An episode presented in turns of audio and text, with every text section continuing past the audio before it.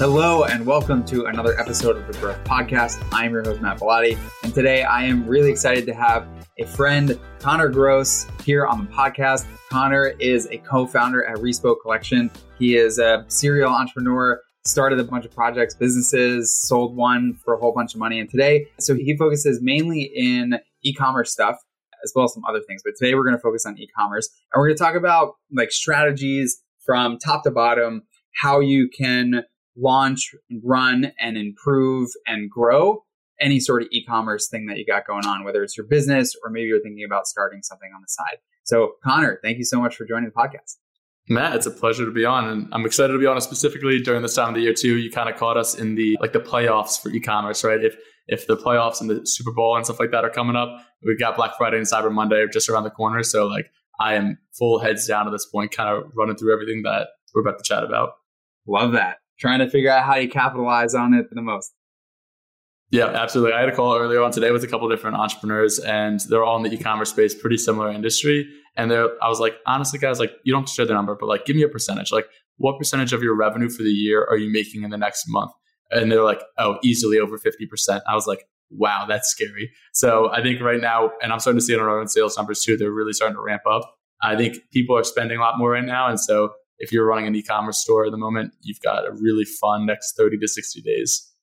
That is awesome. I love that. So why don't why don't we just give folks? I mean, I gave you a quick intro on you. Why don't you like fill in gaps on things that people might want to know about you before we jump in?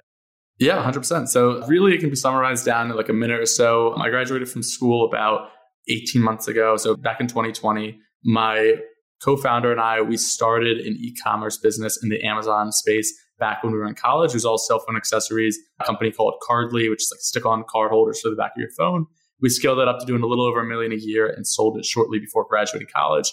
Since then, now we've bought two other e-commerce businesses, and then myself and my other partner Nick, we have now started two other e-commerce businesses as well. So total of like four brands really at the moment, and they're all off Amazon. I've run played the Amazon game for a long time and quickly realized it might be a race to the bottom. And I think a lot of people might disagree with me on that, but just from experience, it's it's a lot of trials and tribulation. And being able to do your own marketing, own your own customer experience, all of that kind of stuff is a lot more fun for me now. So I'm running Respo Collection, which is an automotive artwork brand that lets you go and decorate your garage, office, living room, whatever, with really high end quality automotive decor. We just launched a boat version of Respo as well, just the other week that we're starting to get off the ground too.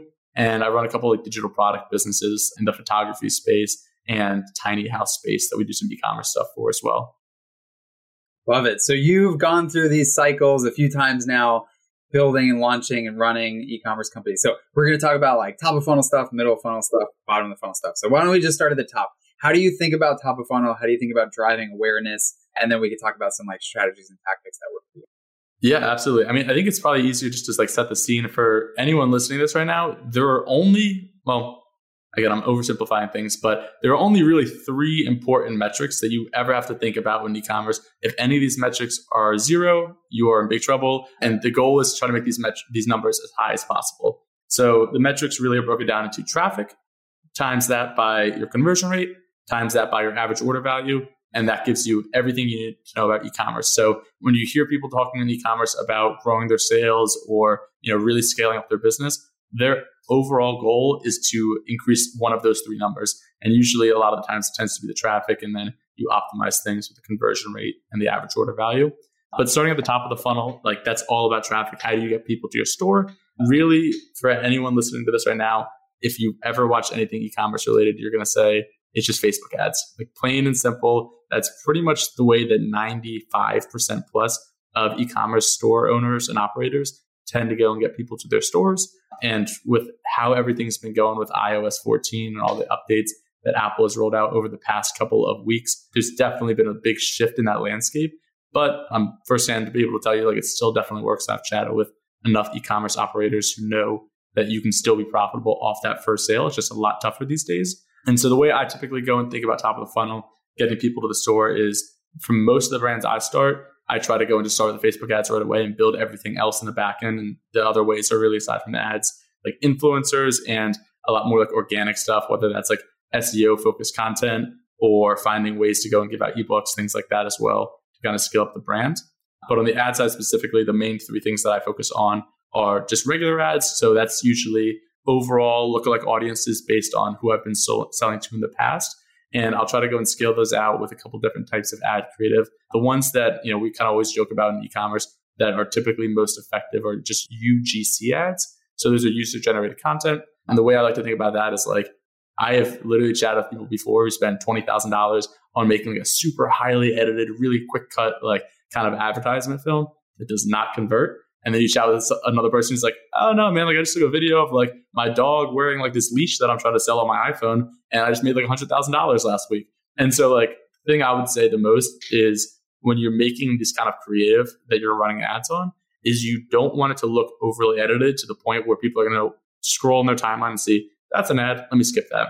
And so what I've seen personally, and if we want to kind of dive into like the actual details of the creative, is the things that work best. Really, three things. One, get something that's going to capture their attention right away. If you want specific examples of this, go to the Facebook ad library and you can search up any brand and see any ad they're running. The one that I always kind of reference is like a, I think it's called Dr. Sasquatch or something like that. It's like a men's like soap yeah, company. Soap company, yeah. Just, and like they have some ridiculous catchphrases that like as you're scrolling down, you instantly stop because you're like, that's too ridiculous of a thing to say. Like, who is this company? And then they get into the whole pitch. It's about 10, 15 seconds of like, oh, cool. Now that we got your attention, we're selling soap. Here's why our soap is so great, whatever. And then at the end, the thing I always recommend is always have some kind of offer, even if it's like, you know, free shipping or shop now and save 10% or like buy it before the end of the month and like join our VIP list, whatever it is, like have a reason for them to go and click your ad. That way they can actually go and get on that product page. So that's the first one. And then the other two ways from an ad standpoint specifically, really you're seeing higher return returns all on the retargeting front. You're re-hitting people who have either clicked your ad before or visited your website in some capacity using the Facebook pixel there. And the last way, you know, not to go into too much of a tangent here with the ad stuff, but the last way that I've actually heard a lot of people using it, I personally have not tried it enough yet. But if you ever see things like um, the one I get a lot in my timeline is advertisements from Kevin Hart promoting a company called Fabletics, which is like I think a Lululemon competitor a lot more brands these days are starting to partner with celebrities and influencers to actually white label their ads and sell their products through their accounts. So, like a typical example, like I said, this Kevin Hart one. I know The Rock does it as well, where you'll literally see a, an ad in your timeline that says from The Rock, and then you'll see like paid partnerships with like Cuts or like you know some clothing apparel company, and those actually convert extremely well because kind of builds up trust right away with that audience.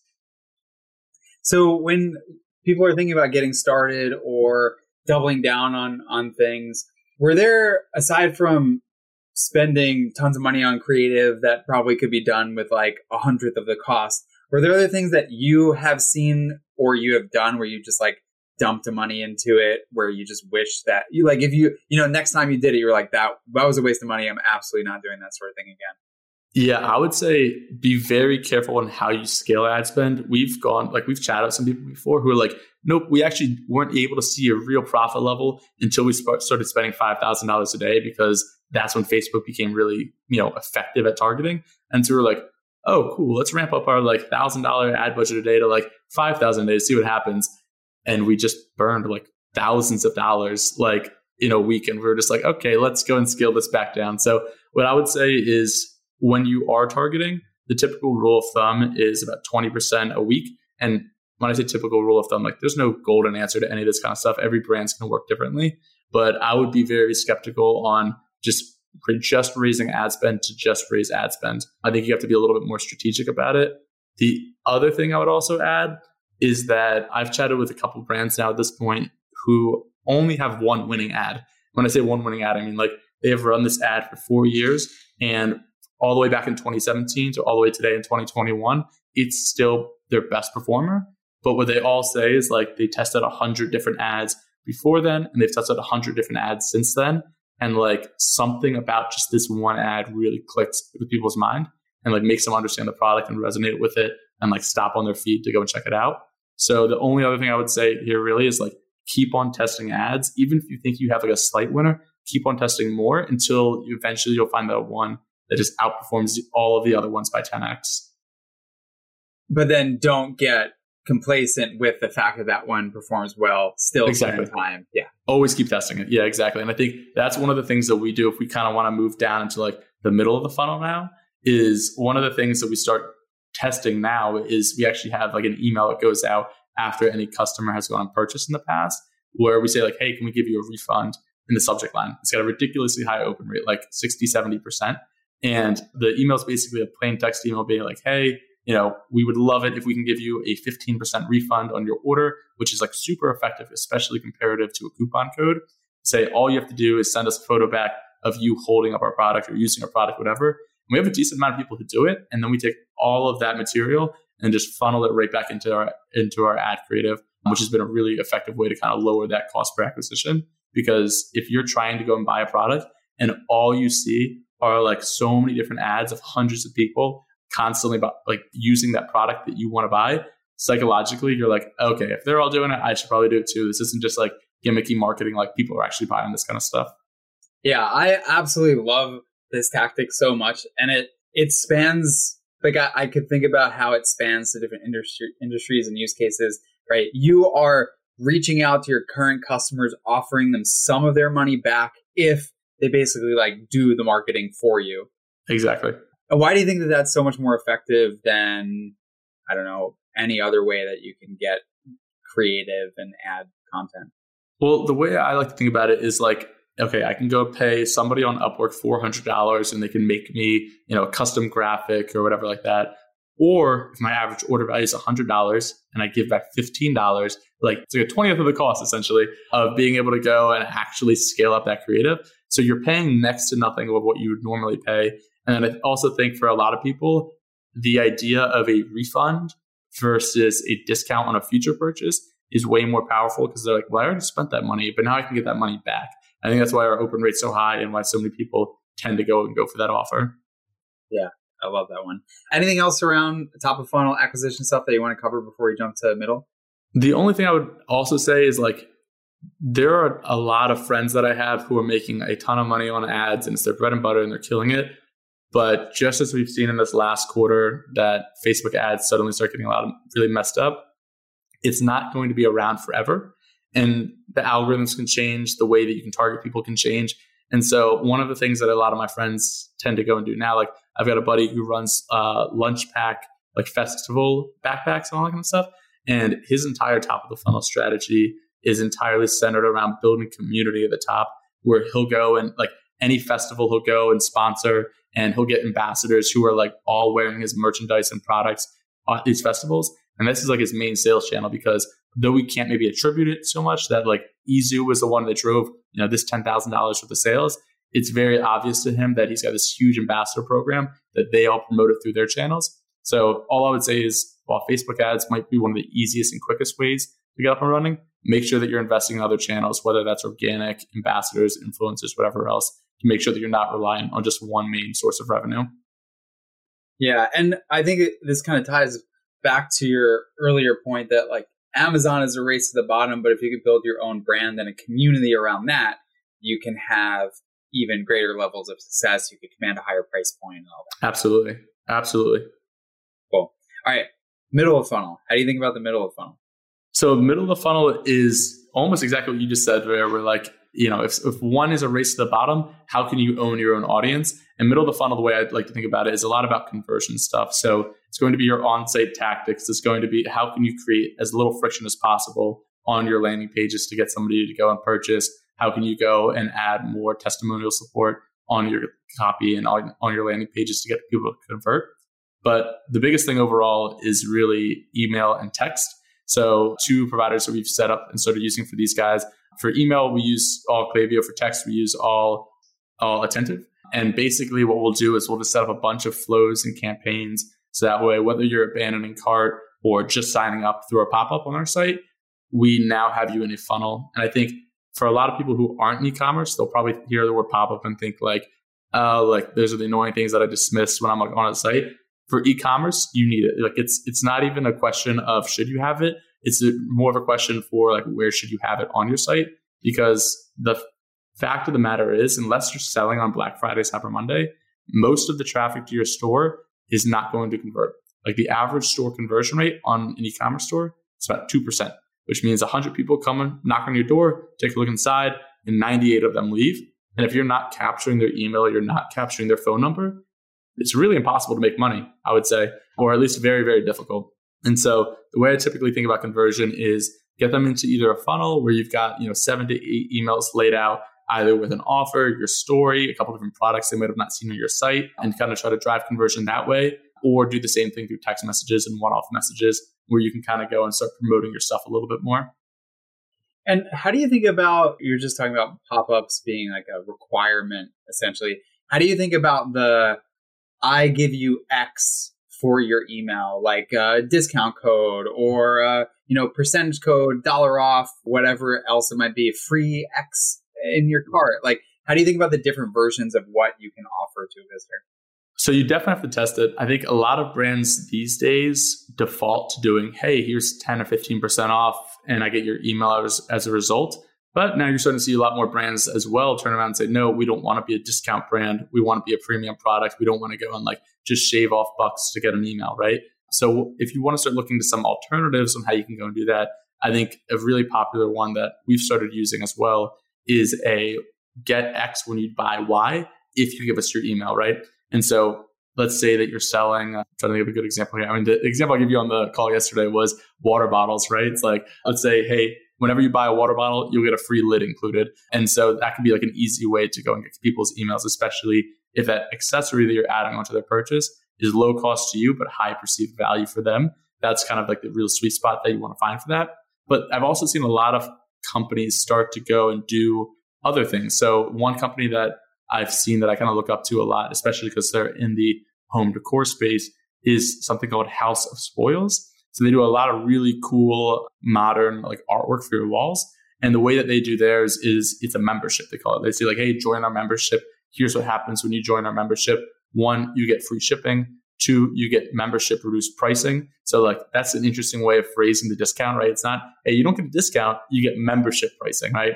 And then the third thing that they do is early access to exclusive drops because since they are a home decor product, they typically come out with a lot more photography and stuff like that over the months and weeks. So you get early access to that, which is just an easier way of them saying like, cool, now we have a pre-sale for, you know, the rest of our products coming out. So I really like that position a lot of, of calling it a membership yeah, I I think the membership thing is huge because you're also driving you're driving like this sense of of ownership. Like I am a member, right? I recently became a member of the company Italic. They do like high end manufactured goods, and so I became a member, which comes with its own like you know, like you were saying, early access to stuff. I get credits each quarter that I could spend on it, but now it's because I'm a member. I just think about it like, oh, we need a new comforter for the bed. Let me go check Italic, right? It becomes the place I go to versus if I just got 15% off of that jacket that I bought in the first place. And Italic's a great example because they're basically building like the Costco of the internet, I think, eh, but like a, maybe a little bit more high end version, I think. But do you pay for the membership there? Yeah, the membership, the way I know they've tried a lot of different versions of the membership over the years. The current membership is it's $60 a year, but each quarter you get $30 in credits. So I give them 60 up front and then I get $120 to spend over the course of the year. That's actually really interesting because then from their standpoint, that's the equivalent of saying, hey, here's our 10% off flash sale once a quarter or whatever it is. It's this it from I'm sure they did the math where it's like we're losing the same amount of money, but from a from a membership standpoint, it's like psychologically a lot easier to understand. I know um I think that there's another company that does a very similar thing that I, now I'm totally blanking on the name actually. Yeah, that's all good. Yeah, and I think it's also such a good move because it creates this forcing function where now I'm basically going to buy something from them minimum once per quarter, and the, my cart value is always going to be more than thirty dollars. So uh, they're just they're getting revenue from me essentially right. no matter what. Actually, now that I'm thinking about it, the company I was just thinking of isn't even an e-commerce business. It's the uh, credit card companies. Uh, do you have a Chase Sapphire or anything like that? Yes, I do. Yeah, it's like okay, five hundred fifty dollars a year, but we'll give three hundred dollars in free credits, and you're like, okay, I guess it makes it not as bad. And like, obviously, I'm going to travel for three hundred dollars or whatever like that. But yeah, I completely agree. If you can make it a membership thing, even if it's not like a paid membership, like House of Spoils is doing, if you say like as a membership, you get $60 in credits every year, that's super easy. And, and, and you feel guilty for not using it as well. Right. Right. Cause I've, I've given an upfront, upfront commitment that I'm a member, whether that's a dollar commitment or not. I would just say like if you got to make sure that you're capturing this kind of stuff because even if you're thinking about the end of your e-commerce business and what the goal is, if your goal is to sell, if your goal is to hold it, whatever, whatever it is, the more phone numbers, the more emails that you can have, it just becomes a bigger asset. And over the years, it just becomes more and more valuable. All right, let's hop to bottom of the funnel. How do you think about bottom of the funnel? You know, driving cart size, repeat purchase, all that. So for us, the biggest one is like we typically tend to be a one-off buy. Customers aren't coming back and purchasing a ton of stuff, at least for our product. Typically in e-commerce, you can either play the LTV game, the lifetime value game, where you're selling like a food and beverage product and you want to go and focus on that second and third order as much as possible, or you're playing the AOV game or the average order value game, which is basically they're probably going to buy from us once. Let's make sure we get as much as we can out of it on that first order. And so for us, we're the AOV game. And what we typically go and do is we'll have as much cross selling as possible on before the actual checkout. So like if they're buying a portrait, we'll say like, fantastic. Do you want a digital download of this as well? Oh no, do you want your order to be rushed for an extra nine ninety nine? Oh no, do you want like a you know a mug or something like that that can go with it? And we'll try to go and get a lot of accessories on there as well. The important part of this is that you don't want to add too much friction to the actual buying process that it hurts conversion rate. So I want to make sure you test it a lot. And if you want to go and find like the easiest way, in my opinion, to increase your average order value that will not impact the conversion rate at all is through post purchase upsell apps. And the one that I use today, at least, is called One Click Upsell by Zipify. And so what it is and how it works is that basically they'll go, they'll complete the purchase, and they'll check out 16 digit credit card number, press buy now. Great. The credit card just went through. Now, from Shopify standpoint, the order is actually on hold because now they see another page where it says, fantastic, you bought this. Just as a heads up, 56% of the customers who bought that also bought this. Do you want to add this to your cart? Right. And we'll have like a 20% opt in rate there as well, or something like that. And that's a really easy way to go and increase your average order value as well, because that way you know that you're not going to sacrifice any orders in the process because it's still super low friction to check out, but they're spending more at the end of the day because you have that upsell option at the end. Right. And you you get the momentum of I'm in the mode, I'm here buying something like I I just spent $120. What's another $15 accessory on top of it? Right. And like the way the way to think about that too is like think about it when you go to a restaurant and especially well specifically for American listeners here right now, you go to a restaurant, you see a hundred dollar steak, fantastic. You eat that hundred dollar steak, you order it, whatever, and now you're finishing paying. You're paying $120 because you're tipping that 20%. But psychologically, you never think that it's a $120 steak, even though it is the entire time. It's the same way with this post purchase upsell stuff. You have a $100 cart value. Fantastic. I checked out. Oh, this thing's only an extra $20. Cool. I'll add that on. Now you're not thinking about the 120. You're just thinking about two separate transactions, and it typically tends to go and convert a little bit better. Yeah, totally makes sense. Any other bottom of the funnel things you want to touch on? The only other things I would say is like if you kind of take it back to the middle of the funnel stuff, if you are playing that repeat purchase game, I would definitely recommend to set up as many customer win back emails as possible. So just checking in on them after they've received the order, you know, maybe setting a reminder. Like I know I bought, I think Magic Spoon cereal a couple months back fine cereal, you know, say what you want about the product. But now all I do is I get emails back from them about like, hey, it looks like you're probably out of stock at this point. Like, do you want to go and refill? Like, here's $10 off if you refill today. So I think it's also important there to make sure that you're bringing them back if you are playing that LTV game.